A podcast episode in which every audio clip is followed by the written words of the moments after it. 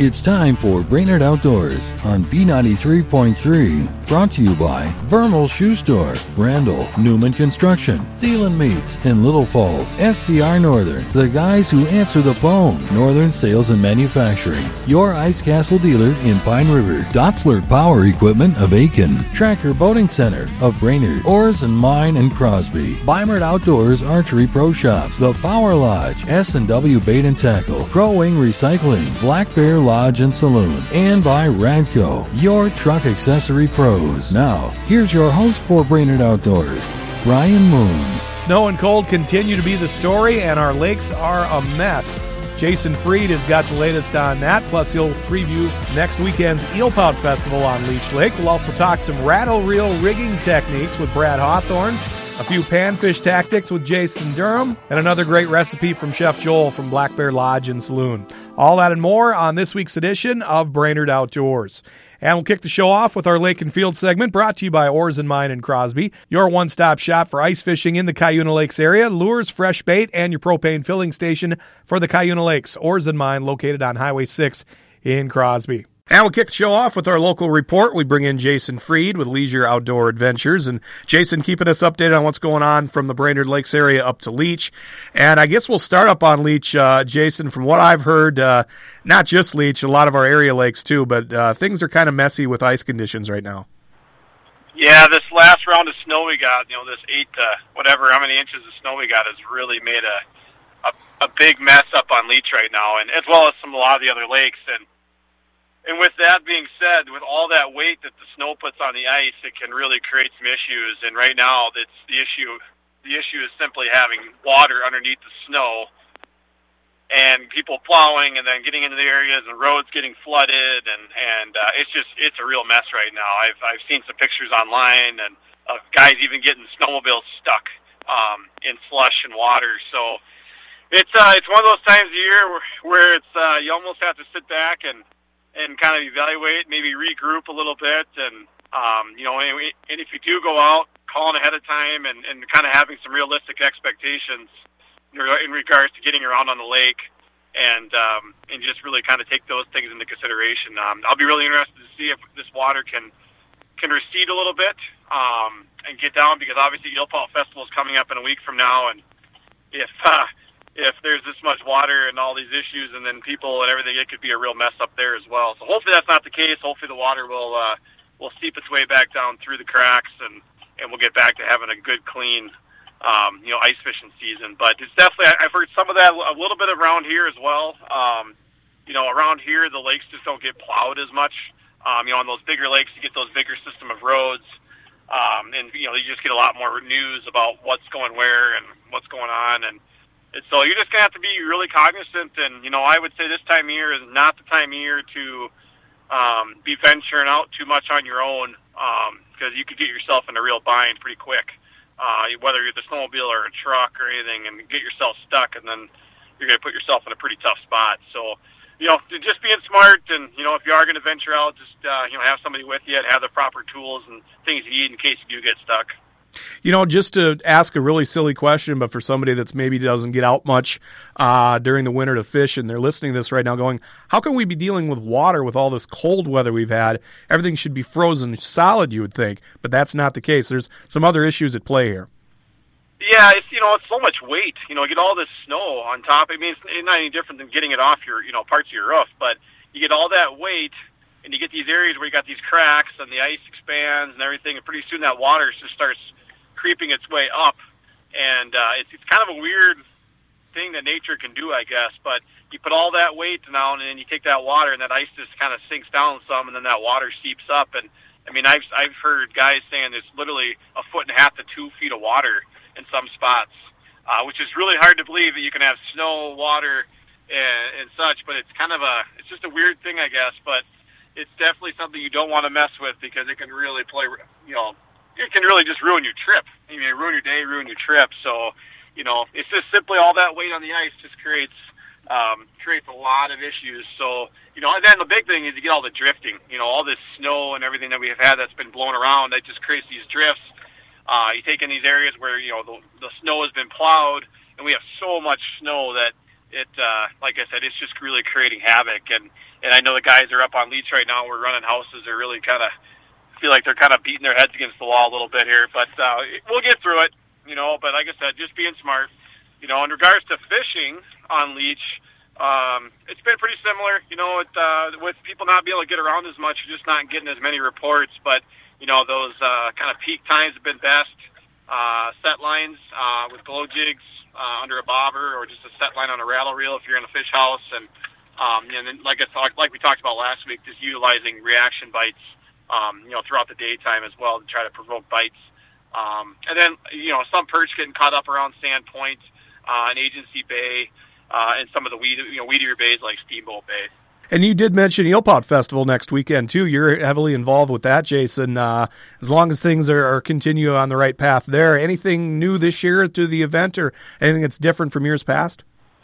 No, no, everything's pretty much the status quo and the same. You know, we're we're continuing to try to really be conservationist with the uh, the actual eelpout fishing tournament piece. And, you know, last a couple years ago we switched it up to, you know, four eelpout per person instead of, you know, for many years it was the old, uh, you know, bring in as many, you know, eelpout as you can. There was tonnage awards and all these things, and, and so now we're really trying to be conservationist in the sense of, you know, four per person, uh, bring in your four biggest, and then, you know, we're trying to release as many as we can as well. But a lot of the same festivities going on at the Eelpout Festival. Um, you know, it's, I'm, you hear stories of guys already, you know, out fishing and, and trying to figure out, you know, there's, it's kind of, it's like, it's the polar opposite of the extravaganza. You know, there there's rules and such, but a lot of it is more just for fun.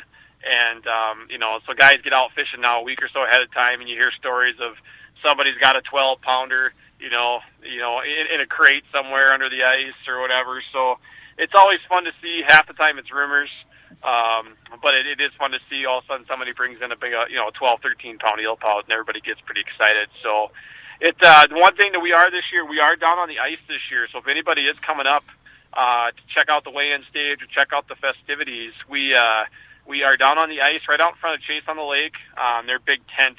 Uh, we were there last year, and it really made for a fun atmosphere. And so you could see the fish getting weighed, people coming and kiss the pout, and we got a, a pout slide, and the, we put the pout down into a, a kiddie pool, and they swim around a little bit. And um, we got some really cool hats we're selling this year, some eelpout fishing hats that we put up online last night, and it kind of caught like wildfire. People are all excited about getting the eelpout fishing hat. And And so, yeah, it, it's a fun event, and uh, it's just fun. You know, you can get up and you can go out during the afternoon and, and check things out, and the kids' perch, you know, contest, the polar plunge, you know, and there's obviously there's the nightlife and things like that as well. But it, it's a neat event. It's a great event for Walker. And I would imagine social media, you can follow along all over there.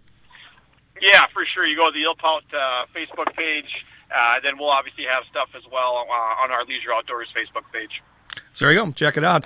Kind of a, a, a tricky weekend, as Jason mentioned. Uh, things are a little a little tough getting around out on the lakes, but uh, hopefully we can get outside and, and do a little bit. Uh, it's starting to get kind of cabin fever. I know you're headlong into boat show season now, Jason, so that's got you busy this weekend.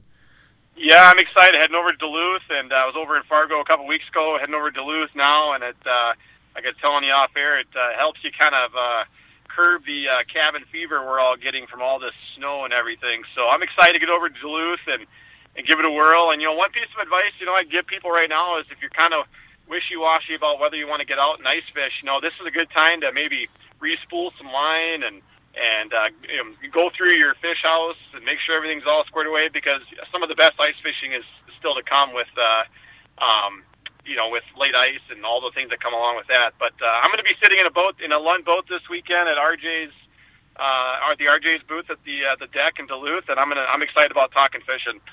There you go. Jason Freed, Leisure Outdoor Adventures. You can check him out at leisure outdoor adventures dot com. I appreciate the info as always, buddy. We'll check in next week, okay? Sounds good. Thanks, Brian.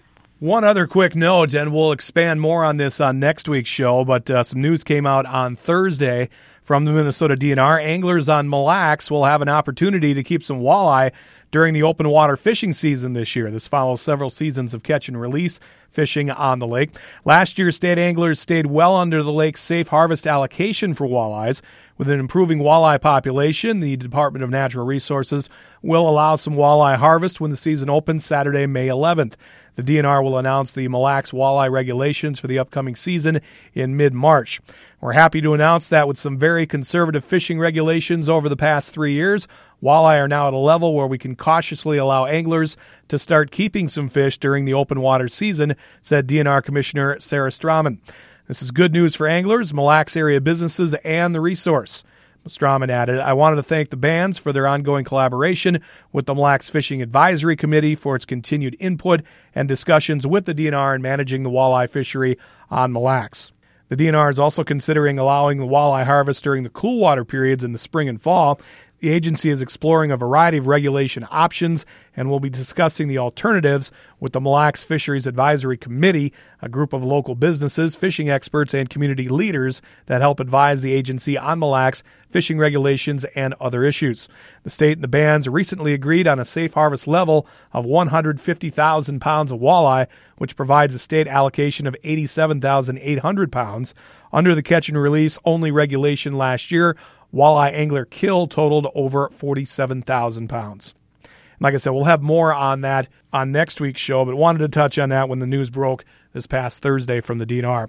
When we come back, we're going to talk some pan fishing tactics with uh, Jason Durham with Go Fish Guide Service up in Park Rapids when we come back to Brainerd Outdoors on B ninety-three point three.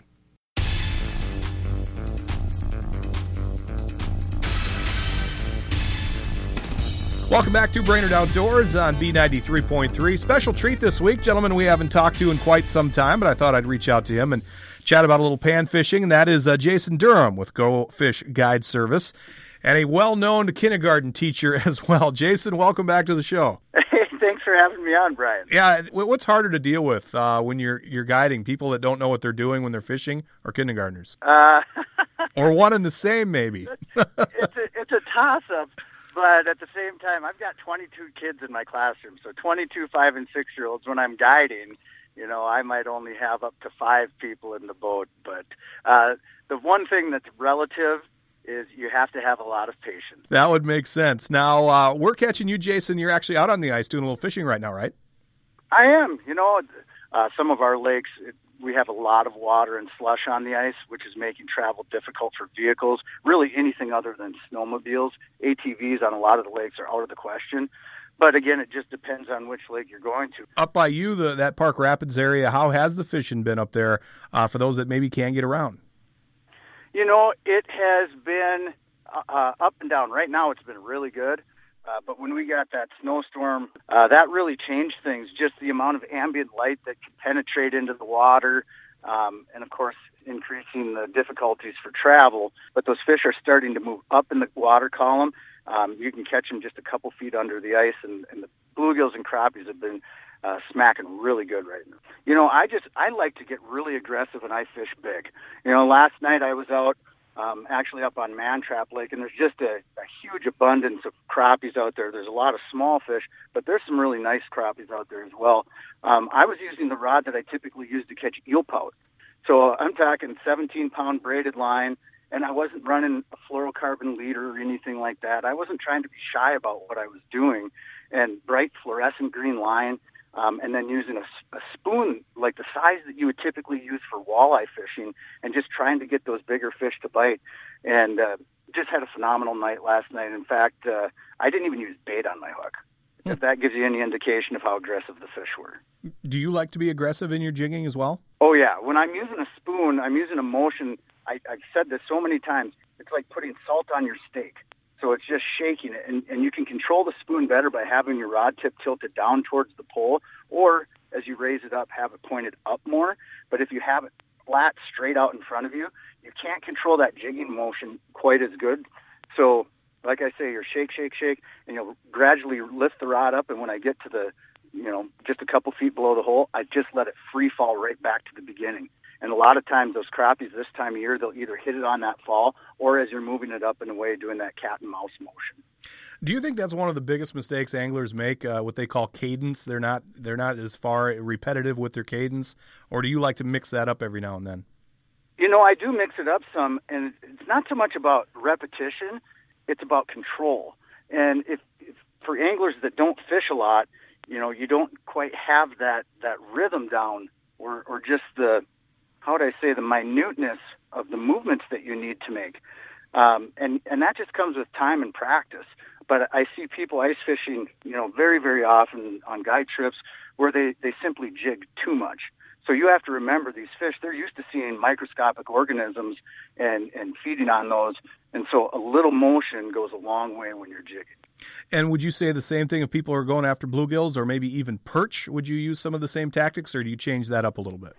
No, I absolutely use the same tactics. The only thing is, like using a jigging spoon with bluegills, a lot of times the crappies, for instance, will come up and they'll smash the spoon as you're moving it up. They'll just inhale it.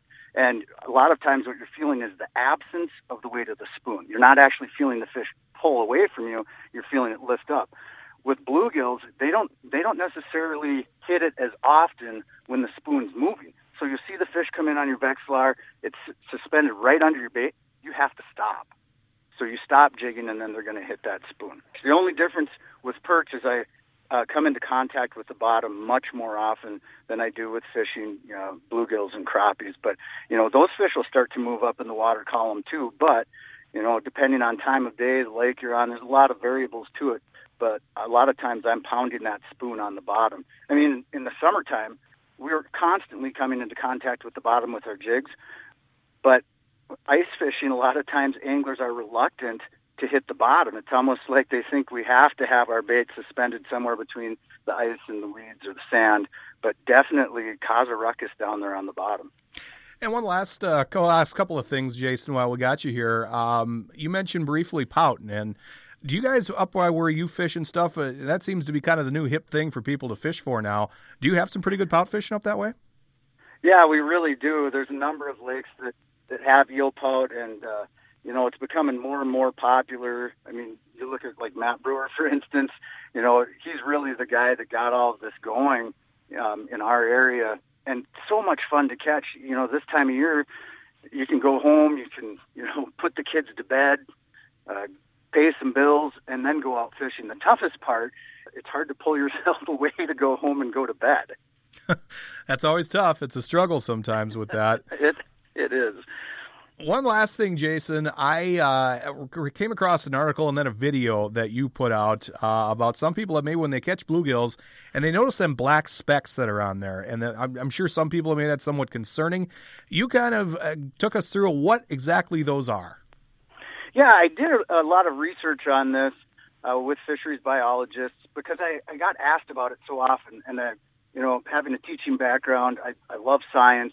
And so it was really appealing and educational for me. But so those spots, it's called black Neascus, and it's actually a parasite.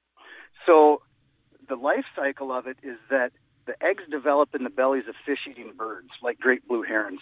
And the birds end up going to the bathroom uh, into the lake, and those eggs fall down to the bottom, and then they're picked up and carried around by snails. Now, eventually, the organism hatches, and it's free swimming in the water, and it will attach to the sides of the fish and start to burrow through the skin, but then they typically don't make it. I have seen times where I've seen black Neascus in the meat of fish, uh, but then that black spot that you see is actually a cyst. It's in a dormant stage, and then the fish-eating birds eat the fish again, and the whole cycle starts all over. So it's not harmful to humans as long as you cook your fish, even if the black spots were in the meat. Uh, just think of it as extra po- protein. Uh, but you'll see that much more commonly in lakes that have a lot of uh, um, aquatic habitat for birds uh, and those fish-eating birds. So, like I say, it's not a bad thing. It doesn't make the fish look as pretty for pictures, uh, but it's not harmful. And like you said, yeah, just make sure your fish is cooked properly. You should be good to go. Exactly. So there you go. Some very interesting stuff. Jason Durham, he is with uh, Go Fish Guide Service. Great to have him on the show this week. Uh, Jason, if people want more information on you, uh, maybe want to head up that way, do a little fishing, maybe hire you for a guide service, or just see what you're up to, uh, what's the best way to get a hold of you? Well, I tell everybody I'm an open book for anyone, so feel free to call if you just want, you know, even general information on fishing, anything.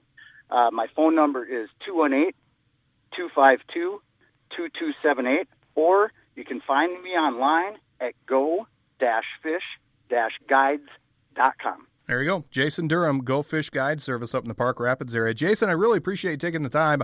I know you're really busy to uh, talk to us, and hopefully we'll have you on here real soon again, okay? Hey, really looking forward to it, Brian. All right, when we come back, something we haven't really talked a whole lot on the show about, and that is rattle reel rigging tactics. Brad Hawthorne will drop by. He's got some pretty insightful ideas when we come back to Brainerd Outdoors on B ninety-three point three.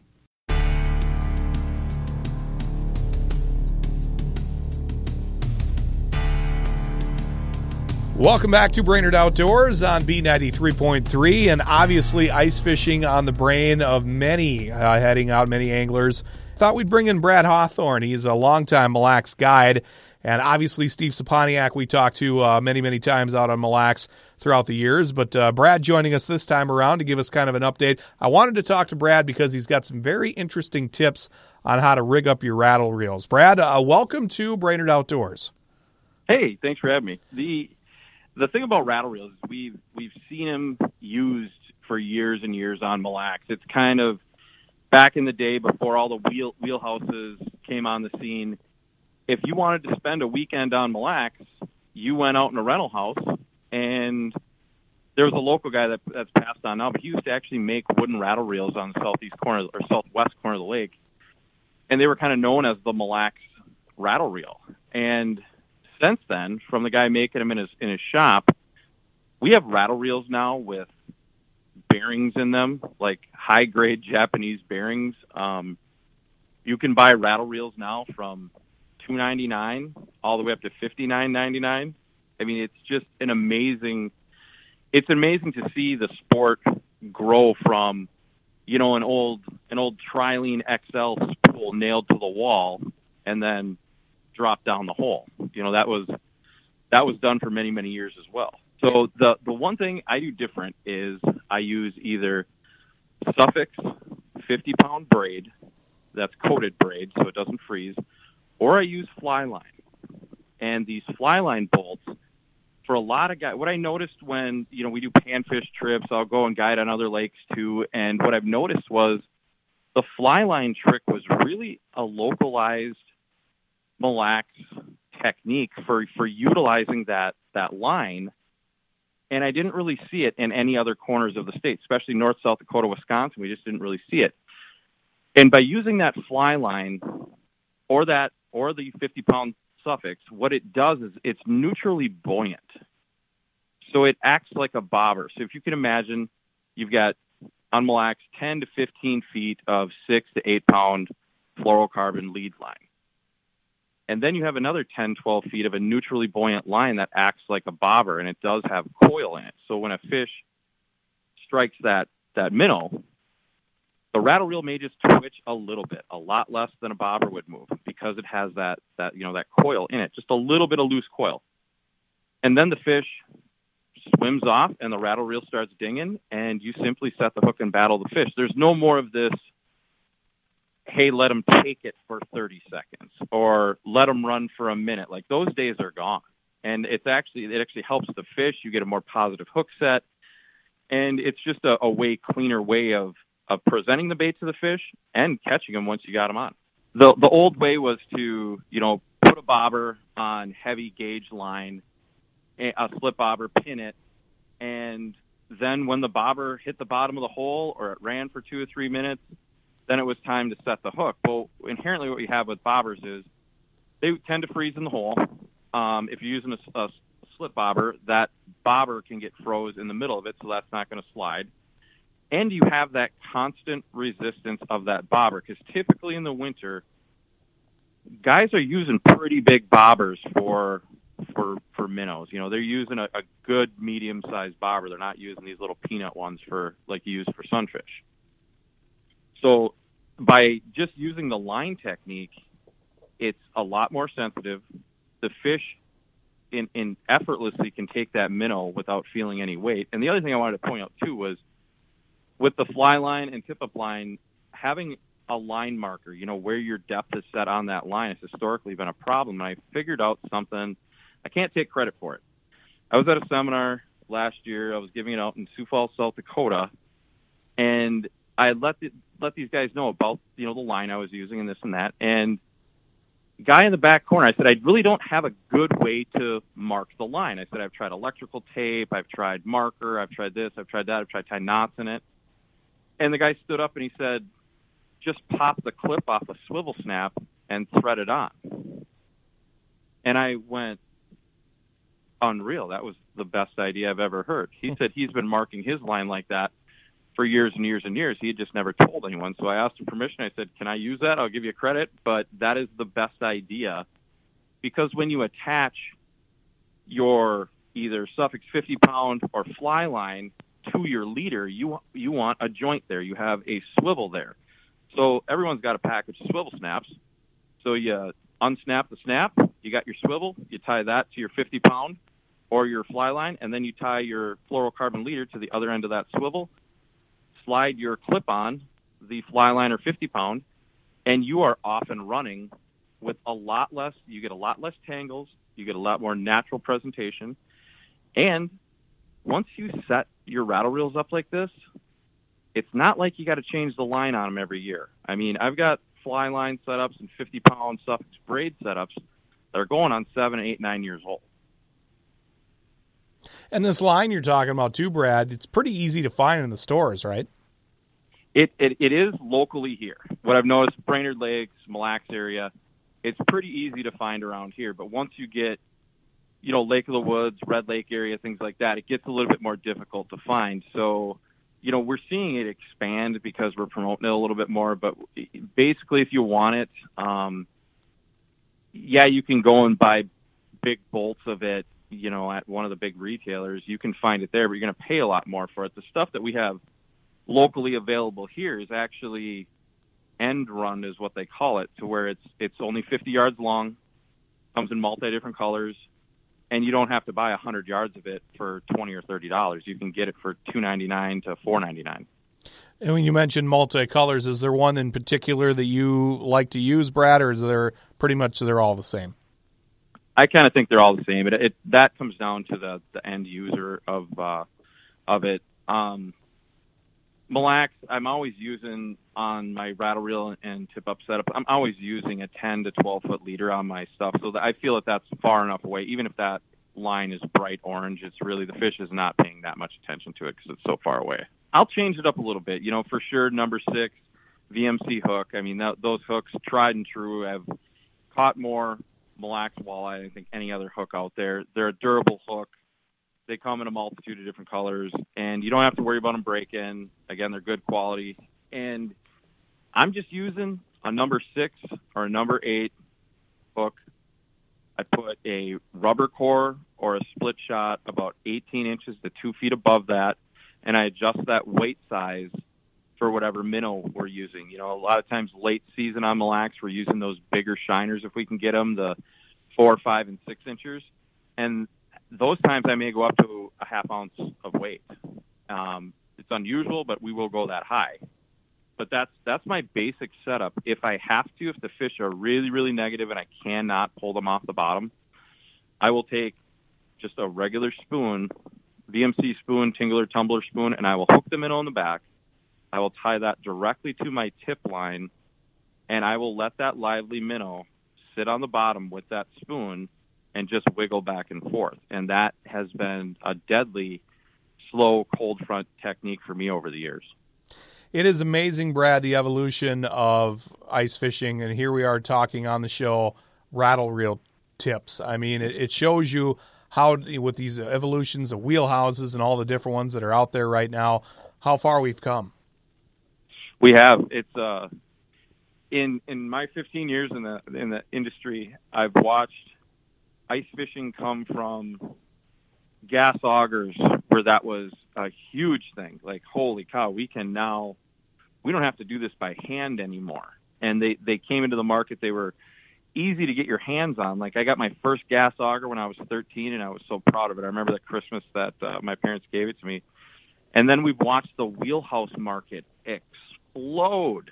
I mean, every given, you have to see this, Brian and Brainerd, any given weekend on a Thursday or Friday, you have to see thousands and thousands of wheelhouses pass up three seventy-one. Oh, I've seen it. Don't get me wrong. I mean, you can always tell when when there's a, a hot bite somewhere, or if, you know, once we get this fishable ice, uh, and able to drive out there with those things. It is incredible. So some great information there from Brad Hawthorne, uh, Mille Lacs guide, longtime Mille Lacs guide. Brad, if people want more information on you, how can they find it?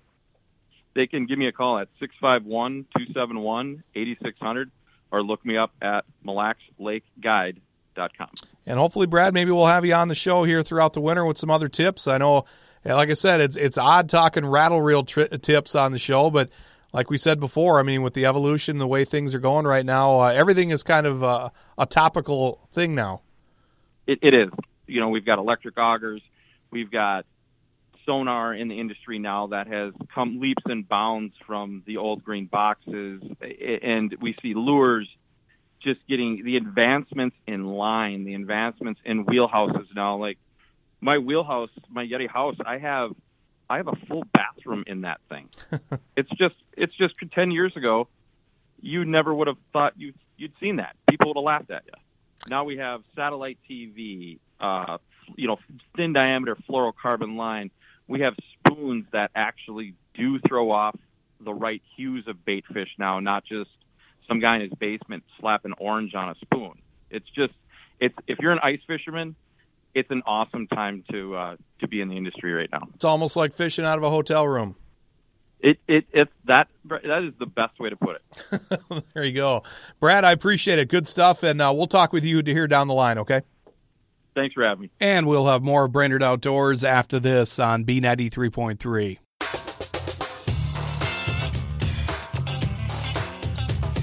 Time for our Hungry Hunter segment here on Brainerd Outdoors. And as always, we bring in Chef Joel, Black Bear Lodge and Saloon in Baxter. And I can't wait for this one, Joel. Two things I love. I love duck and I love quesadillas. And once you know it, duck quesadilla this week. This sounds fantastic. Awesome. This does sound fantastic. We've done it a couple times in a restaurant, actually. And uh, a little taste of it here. So we're going to start off with some pulled duck meat, you know, about a half pound or whatever you have laying around. Add in some green onions, some pepperoncinis, and some chopped bacon. We're going to fill that in a skillet. We're just going to saute it together to get it warm, just so we can add it into our quesadilla already hot. It's good to go. So in a twelve-inch skillet, put a little bit of oil down, and we'll toss in a twelve-inch tortilla. Give it a good spin so the oil gets all the way around the quesadilla. And then we're going to top it with uh, shredded Gouda cheese. I love Gouda cheese. It's nice and got that awesome smoky flavor to it. Let that cheese melt down a little bit, and we're going to add in our, you know, our, our warmed up duck meat, onions, and bacon. And I like to do it on half the side of the quesadilla. That way we can flip it. So as that's cooking, let that melt together. We're going to make up, make up a cranberry aioli. So we're going to take a cup of mayonnaise, some chopped garlic, and some whole cranberries. Fill that into the food processor. Let that chop up and get it all nice and Nice and fine, and I want those cranberries really nice and smooth. Add in a little salt and pepper, maybe a little lemon zest if you're feeling crazy. Take it out. We're going to top our quesadilla with that. Wow. You know, a lot of times, you know, you get a quesadilla somewhere and they serve it with sour cream. I mean, which is fine, but I mean, something like this, this is knocking it out of the park. This is, yeah. And the Gouda cheese thing, too, I mean, you guys, you mentioned you had this on the menu, but just your regular quesadillas that you have on the menu, you use Gouda cheese. We sure do. Which I've had many, many times. And uh, I can vouch for what you were saying. That smoky flavor adds such a distinct taste it's to it. It's so creamy. Yeah. Like, this is the creamy, awesome cheese. Yep. I love it. So this Man. this recipe, this is going at the top of the cookbook for me. So if you want to give it a try, duck quesadillas. Uh, just head to our website, Brainerd Outdoors Radio dot com. Click on the recipe tab, and there's a ton of them for you to try, including this one. Chef Joel, Black Bear Lodge and Saloon. Fantastic, Joel. We'll talk to you next week. Awesome. Thank you, Brian. And that will wrap up this week's show. Don't forget, you can catch Brainerd Outdoors just after seven, Saturday mornings, Sunday evenings at seven, and Monday mornings at five, right here on B ninety-three point three. Don't forget, you can stream the live show if you're away from your radio or out of town at Brainerd Outdoors Radio dot com. Click on the Listen Live tab. You can also find the show on demand there. And, of course, we're all over the podcast network, whether it be iTunes, Podcast One, wherever you download podcasts. Search Brainerd Outdoors, download, subscribe, rate, and review. We would appreciate that as well. We'll see you next weekend for another edition of Brainerd Outdoors. I'm Brian Moon. Brainerd Outdoors has been brought to you by Vermel Shoe Store, Randall, Newman Construction, Thielen Meats, in Little Falls, S C R Northern, the guys who answer the phone, Northern Sales and Manufacturing, your Ice Castle dealer in Pine River, Dotsler Power Equipment of Aiken, Tracker Boating Center of Brainerd, Oars and Mine and Crosby, Brainerd Outdoors Archery Pro Shops, The Power Lodge, S and W Bait and Tackle, Crow Wing Recycling, Black Bear Lodge and Saloon, and by Radco, your truck accessory pros. Join Ryan Moon just after seven Saturday mornings, Sunday evening at seven, and Monday mornings at five for another edition of Brainerd Outdoors right here on B ninety-three point three.